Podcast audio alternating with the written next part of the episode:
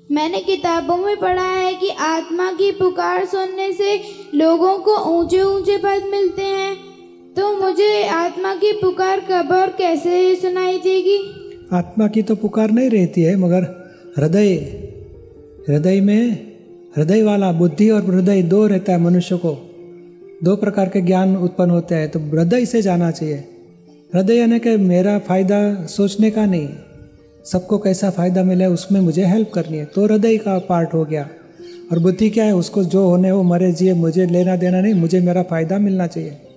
Mummy को दुख होता है तो होने दो, मुझे मेरा सुख मिलना ही चाहिए। और बुद्धि की दखल आ गई। तो बुद्धि की सुनोगे तो दुखी भी होंगे दूसरे को भी दुखी करोगे।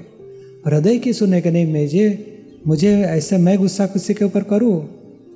तो मेरे ऊपर कोई करे तो मुझे दुख लगता है तो मैं किसी के ऊपर नहीं करना चाहिए। और हृदय की बात है। हृदय से चलोगे, आत्मा की पुकार नहीं, हृदय की पुकार होनी चाहिए। हृदय का सुन के आगे बढ़ोगे, उसको सुझाव बोलते हैं, सूझ बोलते हैं, हृदय बोलते हैं। सबका हित सोचना वो हृदय की बात है। और खुद के स्वार्थ वो स्वार्थ बुद्धि यानी बुद्धि की बात हो गई। सबके लिए सोचो कि किसी को दुख ना हो जाए ऐसे व्यवहार करो तो फिर आपकी तरक्की होते ही जाए। ऊँचा, बहुत ऊँचा पद मिलेगा। कोई हमें चीटिंग करके अपमान किया कोई विश्वास तोड़ दिया कुछ आक्षेप आप दिए तो भी हम समता भाव में रहे तो हमारा ऊँचा पद आते जाएगा। समझ में आया ना आपको? जी। हाँ।